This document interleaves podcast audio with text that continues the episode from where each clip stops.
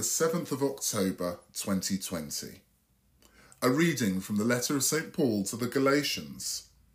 They recognised the grace that God had given me. It was not till 14 years had passed that I went up to Jerusalem again. I went with Barnabas and took Titus with me. I went there as a result of a revelation. And privately, I laid before the leading men the good news as I proclaim it among the pagans. I did so for fear the course I was adopting, or had already adopted, would not be allowed.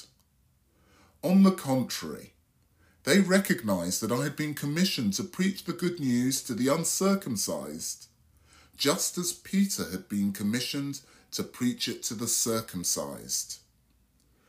The same person whose action had made Peter the apostle of the circumcised, had given me a similar mission to the pagans.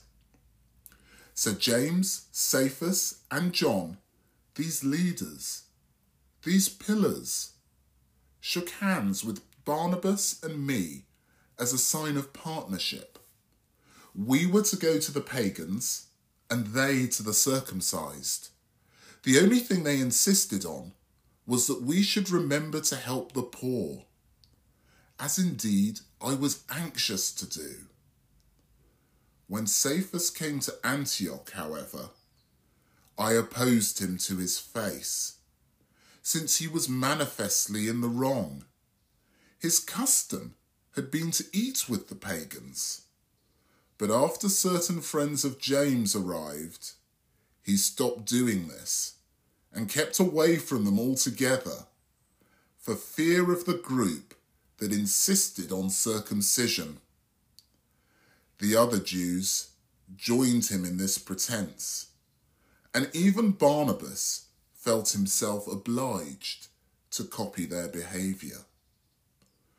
When I saw they were not respecting the true meaning of the good news, I said to Cephas, in front of everyone, in spite of being a Jew, you live like the pagans and not like the Jews.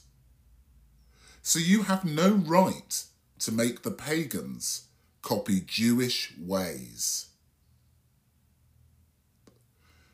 The word of the Lord.